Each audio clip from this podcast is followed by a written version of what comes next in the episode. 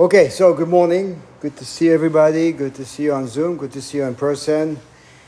Um, so next week we are entering the spring Ango training period, as you know, and uh, it's both important and very beneficial that we take some time to examine our understanding of this particular aspect of our practice, so we know how to get the most of it. Now, since uh, we hold Ango twice a year, some of us have gone through many of them, many Ango periods over the years, and we need stay muted, please. We need to be aware of the fact that we may have developed all kinds of thoughts and feelings that stem from our past experiences of being in Ango. And we also need to be aware of the fact that this can be to our detriment. So having experiences is not always good. Or we can say that we have to know how to use our experiences so they don't hinder us going forward and deepening. So having past experiences can be useful, but it can also prevent us from seeing new opportunities and how to and learn how to perhaps better use that time.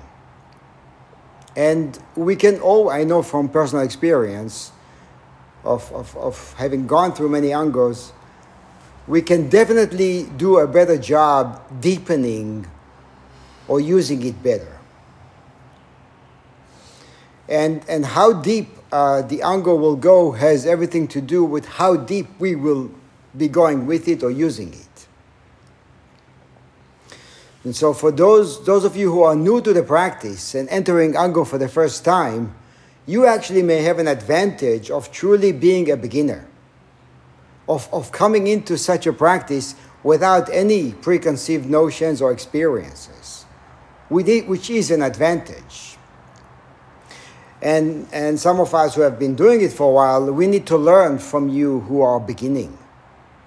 And we need to learn also to begin again, which means putting aside everything we know about Ango, everything we think about Ango, and asking, What is Ango? What is it? Not what I know about it. What is it? Or maybe, maybe better yet, what is it today at this time? With everything that's going on around the world, with everything that's going on or going around in my life. What is Ango? So Dogen spoke about Ango as being a tool of our practice and like in the case of any tool, it is the way we use it solely depends on the skillfulness of the one who is using it. So the tool itself is just a tool, it just sits there. Right? It may be even the best tools out there will always be limited to the way they are handled by the craftsman. Sometimes the craft, craftsman can be cut by a tool if they don't know how to use it well. And I think it's the same with Ango. It's also the same with our practice. Practice can be helpful, but if we don't know how to use it well, it can be harmful, or at least not beneficial. And so, an Ango period may potentially offer a transformative opportunity, but it is up to each of us to bring that potential to fruition. And I think that we should get excited about this possibility and see it. Okay, n- never mind what happened before. Here I am again, facing another opportunity. How great is that? So, why do we engage in Ango twice a year? Some people ask that. So, I want to say a few words. Simply put, the gist of our practice lies in realizing who we truly are in essence, and then manifesting that truth through everyday existence. And it sounds straightforward because it is, but it is often not so simple as a practice because of our persistent attachments and our habitual karmic patterns, which form the kleshas or crust of our mistaken views of reality. As Huineng says in the Platform Sutra, Everyone is endowed with wisdom, So, how is it that many of us do not understand the Dharma when we hear it? It's because our barriers of mistaken views are so thick and our roots of passions are so deep. It's like when heavy cloud cover the sun. Unless the wind blows them away, the sun cannot shine through. So, because the light of our intrinsic nature is covered by our delusions, we need to turn to skillful means, upaya, so we can acknowledge the different ways we personally cover it up and then work on liberating ourselves from ourselves. So, Ango is one of the skillful ways that we do that in the Soto Zen tradition. And so, what makes it so skillful? People ask that too. So, the core aspect of our practice is Zazen, as we know, which is essentially a period of time dedicated to voluntary restriction. And it has to be that way by choice. We should not feel obligated to sit in Zazen, and we also should not force ourselves to do it. That's not going to work. By restricting our speech and movement, we do not allow the forces of our habit to take charge of our speech and action because we just don't move and we don't speak. And by doing so, we mess with the formation of our mistaken views, which are the source of our thick barriers that cover our intrinsic light, or the light of our intrinsic nature. And this is why often we feel lighter after Zazen, as if the clouds part and the sun can actually penetrate through it gets covered up again. So we practice again on a daily basis. And so we do Ango twice a year. And we do a Zazenkai and Sesshin on a regular basis. So during a Zazenkai or Sesshin, we intensify this process, as I just mentioned. And during an Ango, we take on the commitment to expand our efforts further and blur the line, or further blur the line between formal zazen and everyday life. So we can keep dissolving the barriers of our delusions and allow the light of wisdom to permeate our lives further. But commitments can only be actualized if we know how to sustain our resolve over time. So, in the same way that Zazen requires strong discipline, maintaining the resolve for 90 days also requires discipline. And sometimes words like discipline and restriction may sound to us intimidating. And they may trigger some inner resistance. But in terms of Zen practice, they actually point a way or point to a way of being that brings about a greater sense of freedom and lightheartedness, which sounds contradictory because what we feel is not that. What we initially feel is not that.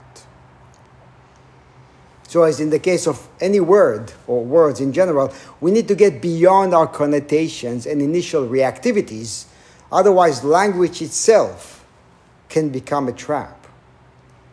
And language is a tool, it's an essential tool that we have as human beings. It's just that if we don't know how to use language, we become slaves of the tool and we are being used by language rather than actually use it. So we have to see words as flexible, dynamic, moving, rather than fixed, such as the word discipline or the word accountability, for example. I don't want to be accountable. I want to do whatever I do, whatever I want to do, whenever I want to do it. But accountability is one of the ways we as a Sangha support each other. Right? So we offer that. We offer that ability to, to others or to each other to be accountable. So this is why Ango commitment begins with looking at what we do, what we want to do with this period, and then filling out a form, and then sending that form to the head trainee. Right? So, this way, by doing so, we, we rise to the occasion. We tell ourselves, I'm going to take this seriously. Not because somebody is going to come and tell me that I'm bad if I don't. No, because I want to. It's voluntary, like sitting. I'm not sitting so I can tell somebody I sat for 30 minutes. Look how great I am. Right? It's by choice.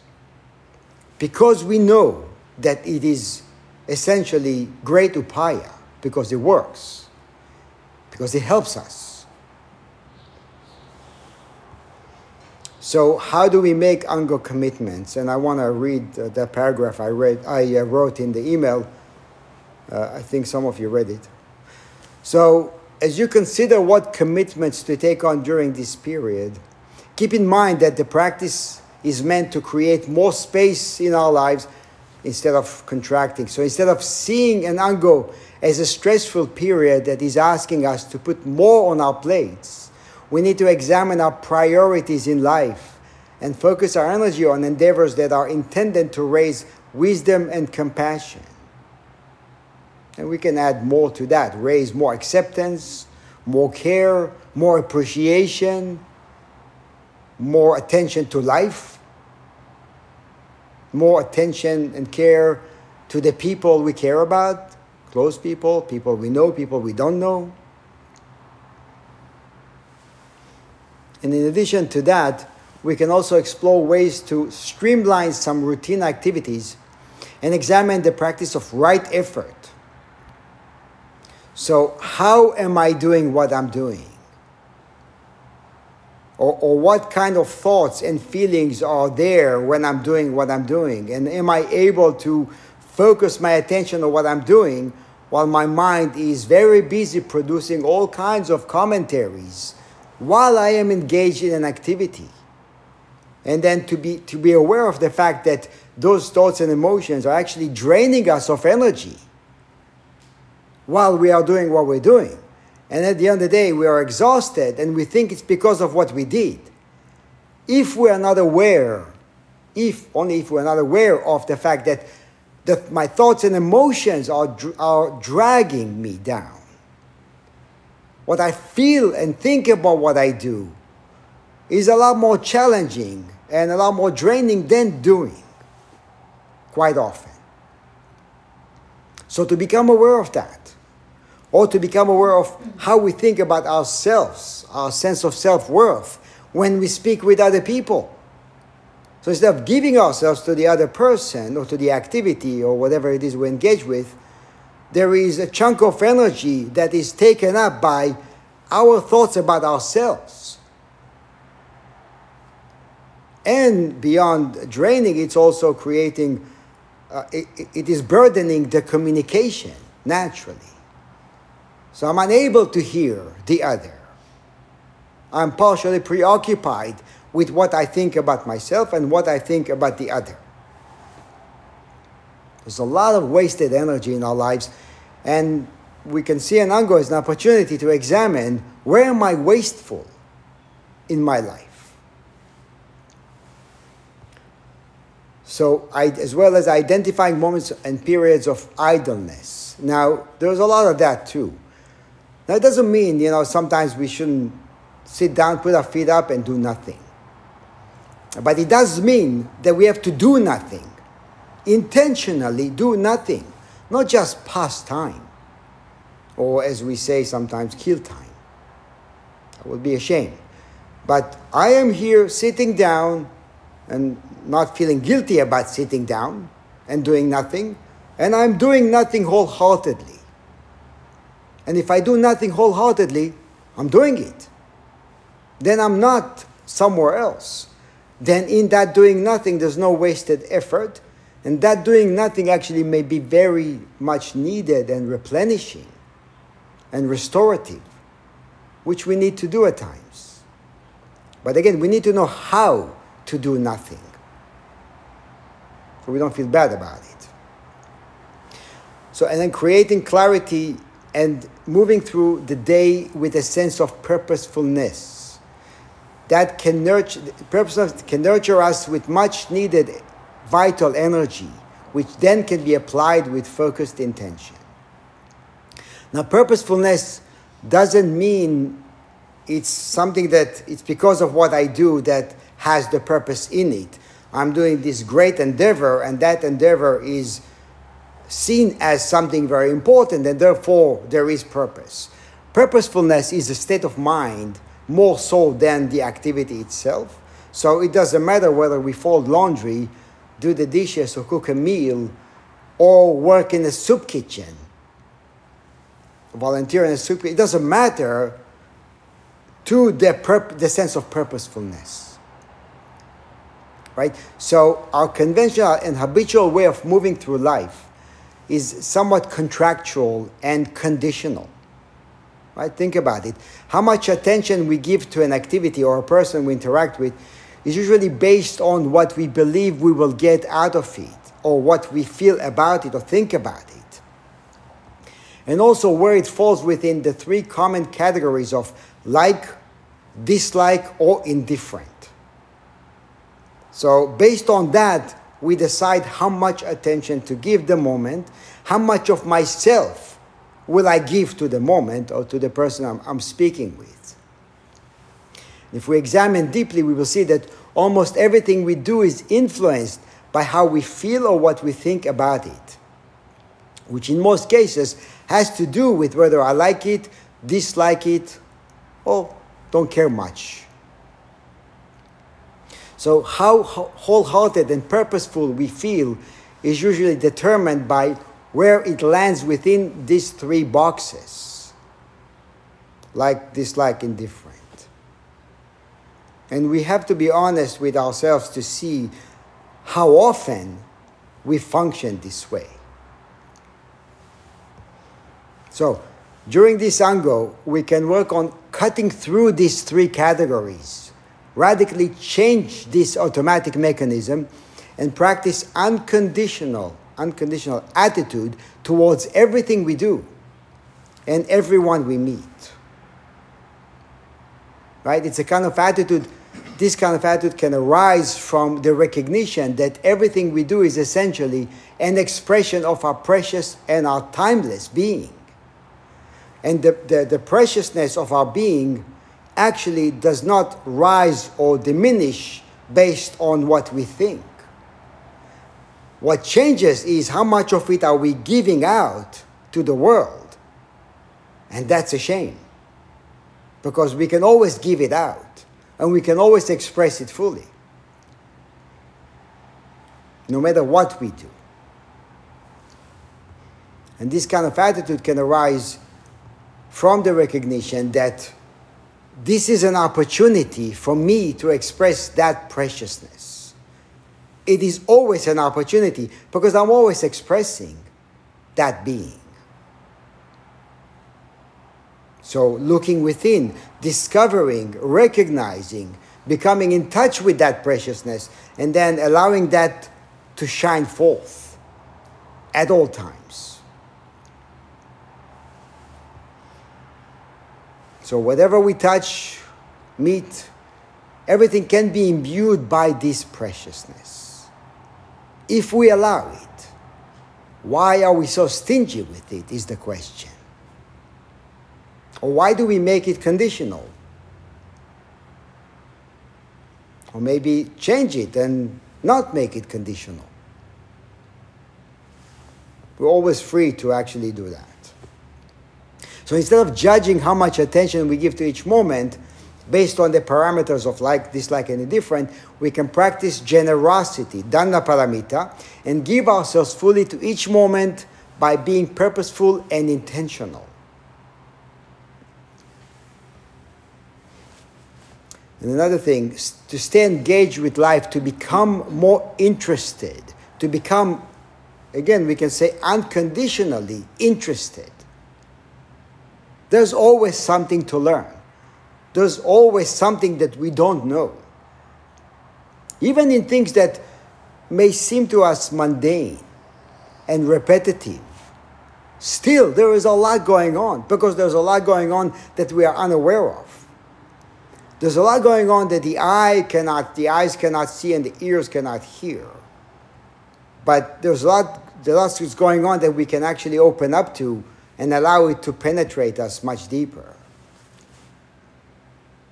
So to become more interested, to find enthusiasm and joy at all times, not conditionally. And the other thing is to examine our relationship with time. Now, this will be discussed in the, in the, the workshop, in the time workshop, but to, to discover, to examine and discover how am I dealing with time, right? And to change that. Now, time, clock time seems very, very much fixed and rigid, right? We say one o'clock is one o'clock, right? So it's not my one and your one. If we say we're going to meet at one, we are talking about the same thing, and we both need to be there at the same time.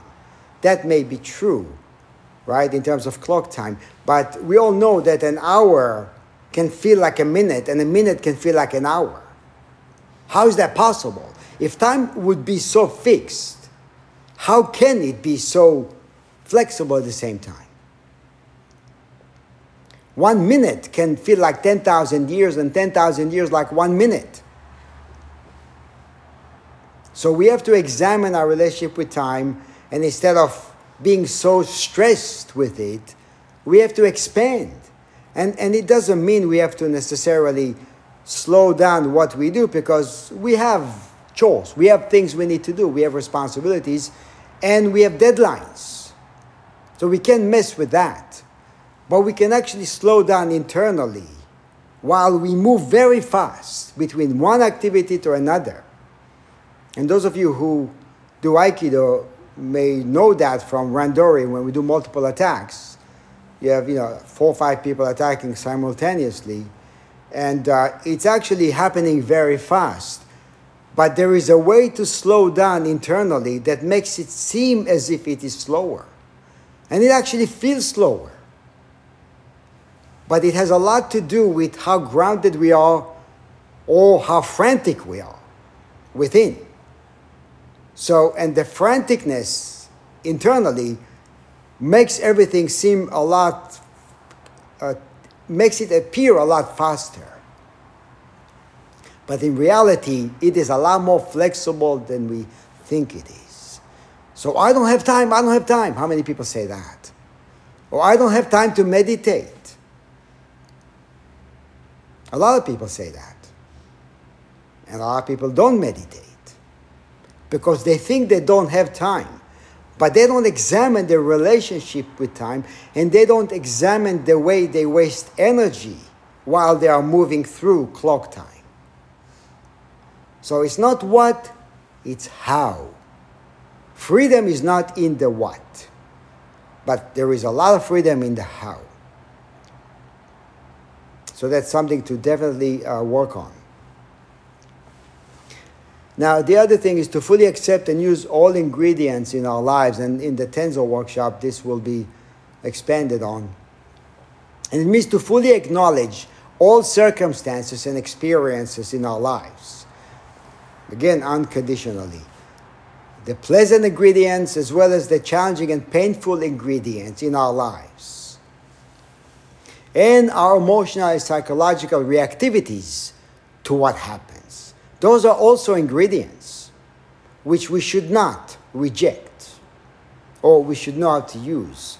So, for example, right now, the current war, uh, war in Ukraine and the senseless killings and the countless displaced refugees all this suffering, how can we turn towards it, open up our hearts, and bear witness to this suffering? So, all of those things are ingredients. Why? Because they're happening. Because it is that way. So, everything that's happening on a personal level in our lives, all circumstances, all conditions, and everything that's happening in the country and the world those are all ingredients that we need to know how to bring in to our lives. So, in the same way that we cook a meal, we have to cook our lives this way. And Ango is a wonderful opportunity to do that, or to decide to take the 90 days to do that. Another thing which is very important, I find, is to be practical in the way we formulate our commitments. So, not just to write, I'm going to do this, this is a good idea, that's a good idea, and then comes Monday after the Sunday beginning Ango, and I have no clue what to do with that. So, how, what, when, schedule, put it on the calendar, make decisions, specific, practical, tangible decisions not just about the ideas, but about how you're going to work it into your life, into your schedule. And nobody knows your life better than you. So be practical about it from the beginning. And another thing which is important is to develop flexibility of mind. So, and to examine how we, we change. We all have to change, that's not in question but how we change, how we move from one activity to the other, and when things happen and life is asking us to drop one thing and pick up another, how quickly am I dropping? How quickly am I embracing? And going back to we, we can imbue life with the beauty within, but if we hold on to what was because we refuse to accept what is, we are actually closing that ability to imbue life with the beauty within. Because we are partially engaged with something else that's no longer happening. So to completely and wholeheartedly drop out. And again, Aikido is very important. You do multiple attack, you don't drop out, you will be dropped by the next person. Let go, moment by moment, drop out, move on, embrace. And in a way, the embracing of the new thing can be what we mean by dropping out. It's not that I have to do anything about something that was, but it's more so about opening up to what is and accepting that fully. And then the letting go actually happens by itself. So, this is a wonderful opportunity again to do that too. Another thing is to examine our relationship with life itself. So our misalignment with reality results in having dysfunctional relationship with life. And with the practice of attention, radical acceptance, appreciation, and total engagement with each moment, we can change this relationship and make it much healthier. And it is dysfunctional primarily because we refuse to change when life changes. So to make it, to make the relationship healthier, is to make ourselves healthier by embracing. Another thing that uh, you may want to bring into that is to memorize the common chants in our sutra book.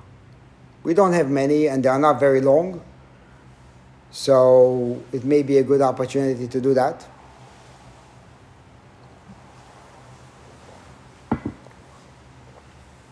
Please feel free to, to change position if you need. now the theme of our Ango, the theme I'm going to read from that from the email I sent. The theme for this spring Ango is interconnectedness. In this in his deeply profound trust in mind verse, Sengcan wrote one has many kinds, two have no duality. Interacting with everyday life through our senses creates the illusion of multiple appearances that seem to be disconnected and self existent. Yet, when we bypass our personal interpretations and fixed conceptions and lose ourselves to the experience of each moment, we learn to recognize reality in its totality. Essentially, all things are interla- interrelated, interlaced with one another, while they appear utterly unique and different. Now, logically, such a statement may seem contradictory to the thinking mind, but since the ability to perceive reality through the thinking mind is limited, we need to transcend logic as well. This doesn't mean to avoid using logical discernment, but rather learn to use it skillfully or learn to use the skillful, the skillful capacity for daily functioning, transcending the limited view of our perceptions, which are informed by our senses, is essential to developing the ability to experience our intrinsic interconnectedness with each other and with our environment. And it's the gateway to an unconditional organic sense of compassion. And easy to understand why, right? So, naturally, when we realize, recognize, experience that we are interconnected, we don't no longer have to worry about how do I practice compassion. Of course, there will be compassion. Naturally. So instead of looking for how will I practice compassion, we can examine the way we divide or chop up reality and turn towards where it is unified, underground. All things are interconnected overground. Things seem to be separated like trees in the forest. So everything permeates everything. Right? Think about it. What we did in the past is affecting our lives today, and what we do today will inevitably affect our lives in the future. A moment from now, from now is the future. So knowing that, realizing, recognizing how this works, we have to take responsibility for this moment. And we also take responsibility for the way what was is appearing in us today right? Our thoughts and emotions naturally are affected by what was. If we take responsibility for that, because everything is interconnected, we will change what will be. We also change what will be when we don't take responsibility. We perpetuate. So we have great responsibility not just with Ango. We have great responsibility as human beings, which we may not want to uh, realize, but it's the truth. So when we don't cultivate awareness, we go through life in an automatic, habitual way and then perpetuate unobserved negative states of mind then we act out and we sow, essentially, we sow seeds of unhappiness and confusion. However, when we work on maintaining moment by moment awareness, we can change this and sow seeds, wholesome seeds of wisdom and compassion. So, yeah, take responsibility. And then the great determination the third pillar of Zen practice. So during 90 days of practice, there will be moments of feeling discouraged, there will be moments of feeling encouraged. There will be moments we fall down, then we, moments we get up. And we have to know how to sustain it, and we also have to know how to use the falling down as an ingredient rather than see it as a barrier. Because falling down is a teacher as well as getting up. And it's not a lesser teacher. It is equally important if we know how to use it. If we define ourselves by falling down, it becomes a trap, as well as defining ourselves by getting up. So constantly flowing and moving and changing and adapting. If we do that, we do experience freedom and more opportunities. So, turning towards oneself, acknowledging everything that's going on, right? Often we are not even aware. So, for example, the focusing workshop could be a great opportunity to become aware of what's really going on. And then use it well, open up to it, allow for it, make space for everything internally and externally. If we don't know how to do it internally, how can we do it externally? If we don't know ourselves, how can we know others? And one more thing I want to say that I deeply appreciate the initiative and the work that goes into uh, putting together workshops. So thank you for rising to the occasion, all of you that will participate in that, and all of you that will lead that. I deeply appreciate that. So I think that's all I want to say. But uh, what I want to do now is turn it to the uh, workshop leaders and give you guys a bit of time to uh, express what you want to do, and we'll take it from there. You want to go first since you're here? Okay. Um, well, uh, you may need to remove the mask to talk. Yes. You want to go close to the mic? Well, actually, let's try. Once you remove the mask, and see if everybody can hear you. Actually, if you don't mind, I might like to come up there because I like to see the people. Come close to me. I like to see you too.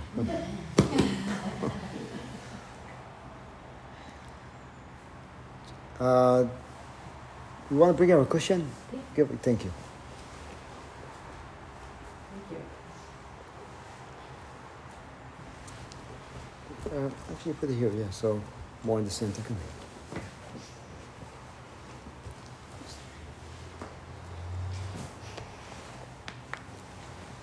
So I am Segyoku for anybody who doesn't know me. First, can you hear? Okay, go. You may need to project your voice, just so you know. Okay. Uh, just put your hand up if I get quiet and you can't hear me. Um, so this is the third time I have done this workshop with the Sangha, so quite a number of people have participated already. Um, I would like to say that the workshop is open to anyone, whether you have taken it before or not. Uh, some people have done it more than once um, and maybe got something different out of it the second time around. Um, it's going to take place on five tu- Tuesday nights during Ango uh, from 7.30 to 8.30. Um, there is one prerequisite for being for joining the workshop, and that is that you are willing and have the time to participate in a weekly partnership with another Sangha member. This is a process um, which is often done in pairs, and the partnership, the pairing, seems to augment the process and help it to flow more, as well as um, over time a sense of uh, interconnectedness can develop between the partners. Um, in a somewhat mysterious way or in a way that we can't quite put into words. I think some people have found this in their partnerships. Um, I've been doing this process for over 10 years. I have three regular focusing process uh, partners, and uh, this is definitely the case with us. So, um, it's hard to really describe what focusing is because it is so experiential, and many people who have taken the workshops have expressed uh, that they're really surprised by what happens, uh, that they experience themselves um, and what's going on with them in a uh, surprising way. Um, it's a process that has a lot in common with Zazen, and there are also some differences. Um, it's hard to just, oh, I said this already, describe exactly what it is, but I'm going to read a few things that other people have said about it. Um, it's a practice of awareness or attention that is applied to the situ- actual situations of our lives. So it's like a can be like a bridge between zazen and uh, the situations of our lives, whatever they may be. It's body based.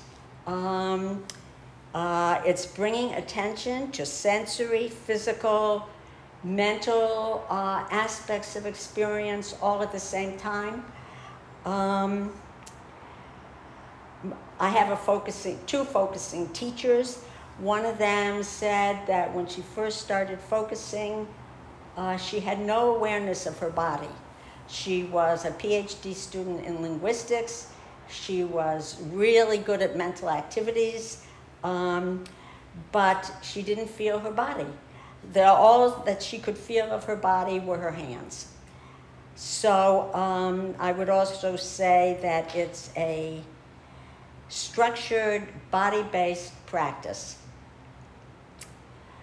My teacher says focusing is a way of slowing down and sensing how your body is holding and living in the situations of your life. Doing this can result in positive change. And I would say it can result in positive change suddenly or gradually over time, just like Zazen. Um, Jean Ryu has said to me, you might want to say, it's a way of helping us get in touch with aspects of our being that are there, but which we are unable to see. Nevertheless, that are affecting us in myriad ways because everything is interconnected. This can have a positive domino effect on everything in our lives. Rezan wants me to say, this is Rezan for people who don't know. Uh, focusing is a way of exploring in a structured way the experiences of our bodies and feelings. We can come to have contact with dimensions of experience that are unavailable to us in daily habitual lives. It's also a way of coming into conversation aided by a partner.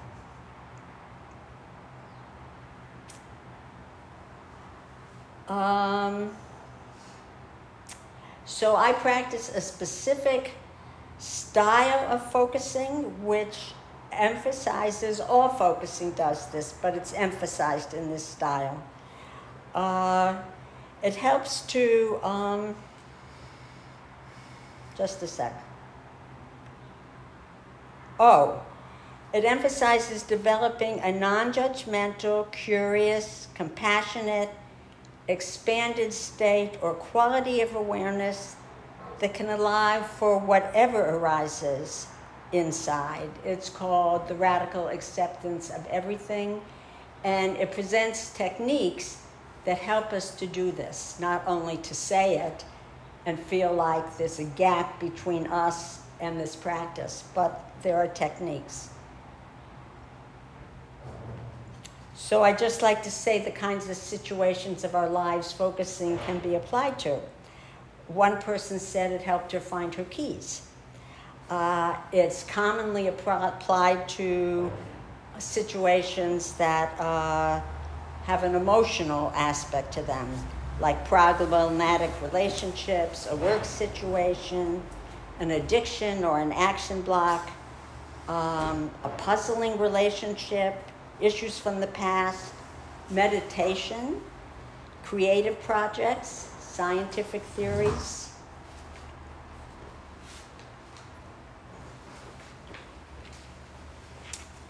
And I will just say, uh, a couple, some, some of the things that I feel practicing focusing over time is helping me with. Actually, at the moment, it is helping me realize that I may not be only what I think I am in specific ways that I define myself as a person, specific things, qualities of mine that I define as problems, such as being what I consider prone to anxiety and depression. Um, but it's helping me to realize that I may not be that or uh, that kind of a person, or I may not be only that. It is definitely helping me to learn how to be gentle with myself uh, and how to approach what makes me uncomfortable with gentleness rather than with condemnation or avoidance. Uh, it's helping me realize what acceptance actually feels like in my body.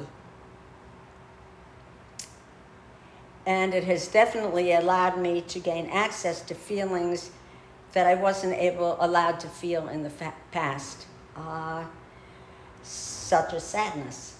I uh, went more towards numbness. Um,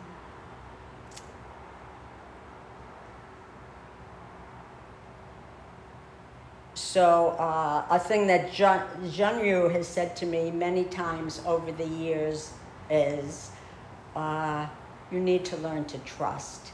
And I would say that uh, focusing is the practice that is most helping me learn to trust. So uh, the requirements or what you what is included in the workshop besides this partnership, you do need to have the time to be able to uh, spend about an hour a week with your focusing partner. You take turns being focuser and being what is called the companion. Uh, there'll be a little reading, very, very little. There'll be a, a couple of short videos, and uh, I will be contacting you too uh, to interact with you personally, and you are free to contact me at any time. So that took quite a while. Do we have time for a couple of questions, or should we Uh, move no, on? what I want to do is actually give the others uh, time to express what they're going to do with the workshops, and then if we have time, Sure, we'll take questions. sure. Right? I want to make sure that uh, we do that first. Okay. People could email me? Certainly, people can email me. I'm going to send out an email summarizing what I said today or Yeah. tomorrow. It'll inf- include my email address and my phone number. You can get in touch with me any way you want. Yeah, what we're doing now is just putting it out there, and then there could be further communication via email or Discord. Right. So there will be further communication about that. So it's not the only opportunity to ask questions. But thank you. Okay, so we're going to uh, turn it online on Zoom. And um, who wants to go? Is it uh, Enkai, you want to go first or Taiyu, Kyotai?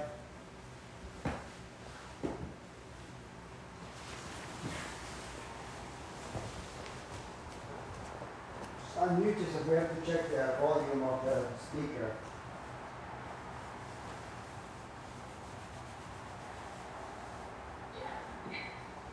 Um, all right, yeah, we didn't we didn't plan our we didn't like write anything in advance. We were just go off the top of our heads. Okay, do you want to start? Do you want me to to go? Um, you can start. Okay. Uh, so we're doing a workshop. Uh, I guess for short, we can call it Tenzo workshop. Tenzo being the name of the kitchen or the, the cook in the in the monastery, and uh, and then also using the term how to cook your life, which is uh, borrowed from uh, a few different places. And we're gonna meet almost every other Wednesday. Um, there will be three main meetings and then a sort of final meeting to, uh, you know, chat about our experiences and, and touch base and wrap up. And uh, the workshop is going to focus on bringing our practice into the kitchen. And so, yeah, we might share a little bit of recipes, but it's going to be inspired a lot by the Tenzo Kyokun, which is also uh, called, in, or the English translation is Instructions to the Cook by Dogen. And uh, that short writing, I encourage everyone to read. I'll, I'll give a few different options uh, of translations for people to read. And um, it can it can unfold not just about you know how to bring practice into the kitchen, but really uh, how to bring your practice into all of the activities of your life. Um, so taking that, like Junior Roshi says, a lot of taking your practice off the cushion, uh, it's really good for that. Um, so Mukan, do you want to share a little bit about maybe the content or a little, a little highlight of what we're going to chat about? Yeah, sure. Um, you know, just to, to echo what Enkai said, you know, food is is very much um, one of many avenues, but it's a very potent avenue to examine our practice through the particular mundane aspects of our lives, and eating is something that we do every day. Um, and so it's an opportunity to practice every day. Um, the workshop itself is going to be broken up into kind of three segments. Um, first one definitely focusing on Dogen's um, you know notes for for the cook. Um, and we're also going to be looking at the ways in which we engage in kitchen activities. Uh, you know, so a lot of focus on on how we use our waste, how we. I guess you could put it under umbrella term how, how, how we can be honest with ourselves. Of uh, I think sometimes there's a tendency to either make more food than is necessary, um, and then overcommit to our willingness to eat the leftovers um, or how we use, uh, you know, the water that we soak grains in, or, or how even the number of dishes we use. It's all potential, you know, avenues to examine flow and waste and how we treat every single ingredient as, as precious. And that can mirror our everyday life. Um, and then the third component of the workshop is going to be focusing on, on aspects of intuitive eating um, and also intuitive cooking in a way that um, we can sometimes, I think we're all guilty of clinging a little bit too much to the recipe and then trying to figure out why it didn't work or something like that.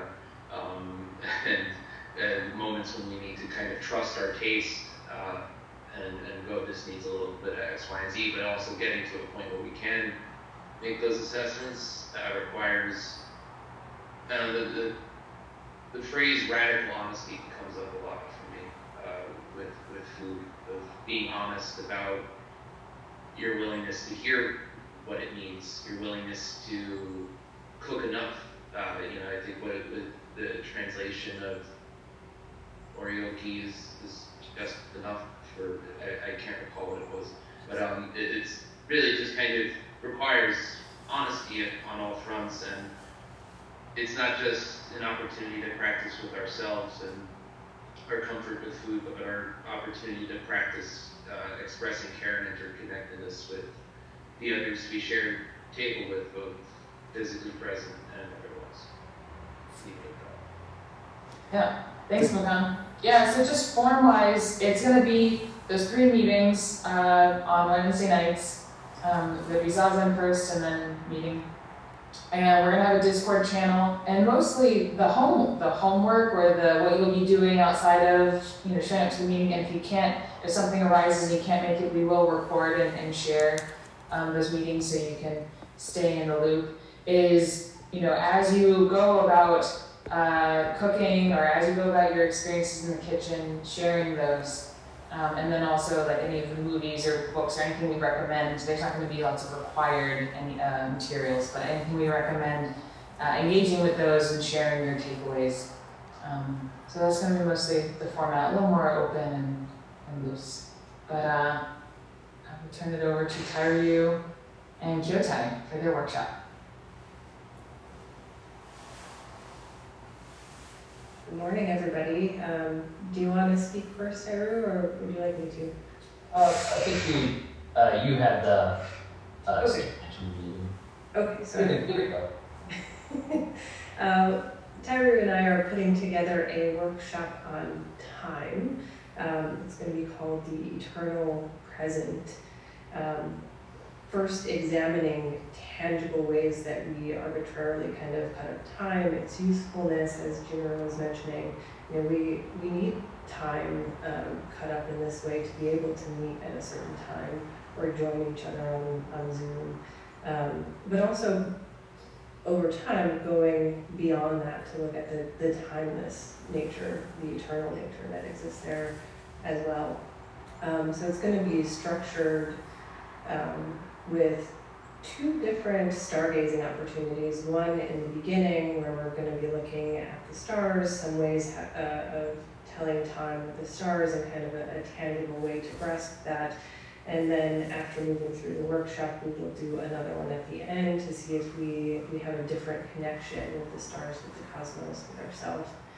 Um, It's gonna be on Wednesdays as well, uh, with Zazen before, it will be through the entire Alamo period. Um, it's set up in such a way that you can join just the stargazing, if you're local, you could, uh, join, we, we encourage participation for the entire thing, but if you can only make a couple, that's completely fine. Um, we will also have Discord where we will have uh, several things posted for your reference. Uh, we'll go through what we think is the most important when we're meeting. Um, and we will also be taking uh, some time to read from Dogen's Uji.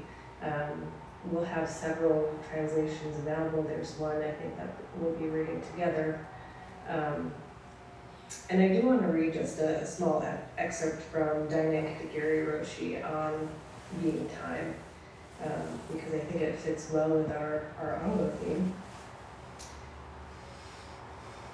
Uh, all sentient beings are dynamically interconnected and interpenetrated by the energy of timelessness, and being occupies the whole of space. When all sentient beings are interconnected in timelessness, the next moment can begin.